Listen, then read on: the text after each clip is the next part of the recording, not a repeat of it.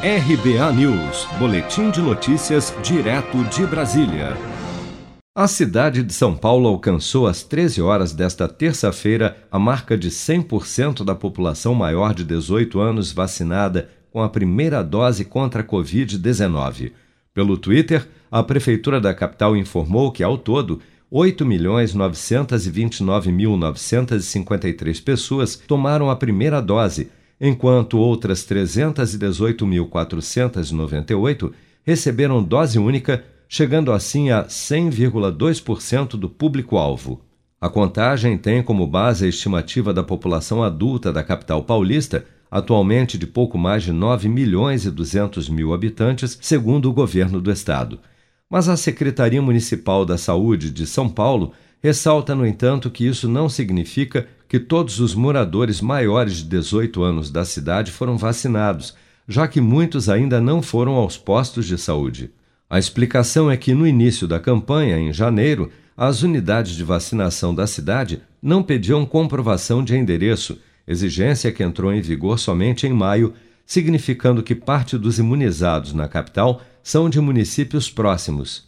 Outras capitais do Brasil também já estão perto de atingir a marca de São Paulo. Salvador, que já imunizou 96,5% dos maiores de 18 anos com a primeira dose ou dose única de vacina, Rio de Janeiro com 88,2%, Porto Alegre com 82,8% e Belo Horizonte, onde 70,7% da população adulta já foi imunizada com ao menos uma dose de vacina contra a Covid. Ainda nesta terça-feira, o governador de São Paulo, João Dória, agradeceu ao ministro do Supremo, Ricardo Lewandowski, pela decisão favorável ao envio de vacinas a São Paulo para completar a imunização de quem já tomou a primeira dose no estado. Quero cumprimentar a decisão do ministro Ricardo Lewandowski, que deu razão a São Paulo na defesa do Pacto Federativo e o direito de São Paulo de prosseguir o seu programa de vacinação, especialmente da segunda dose da vacina, e especificamente da vacina da Pfizer, fazendo justiça e reconhecendo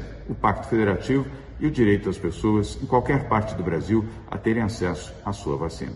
O governo de São Paulo acionou o governo federal no STF para contestar um corte de 228 mil doses da vacina da Pfizer nos lotes enviados ao Estado há duas semanas.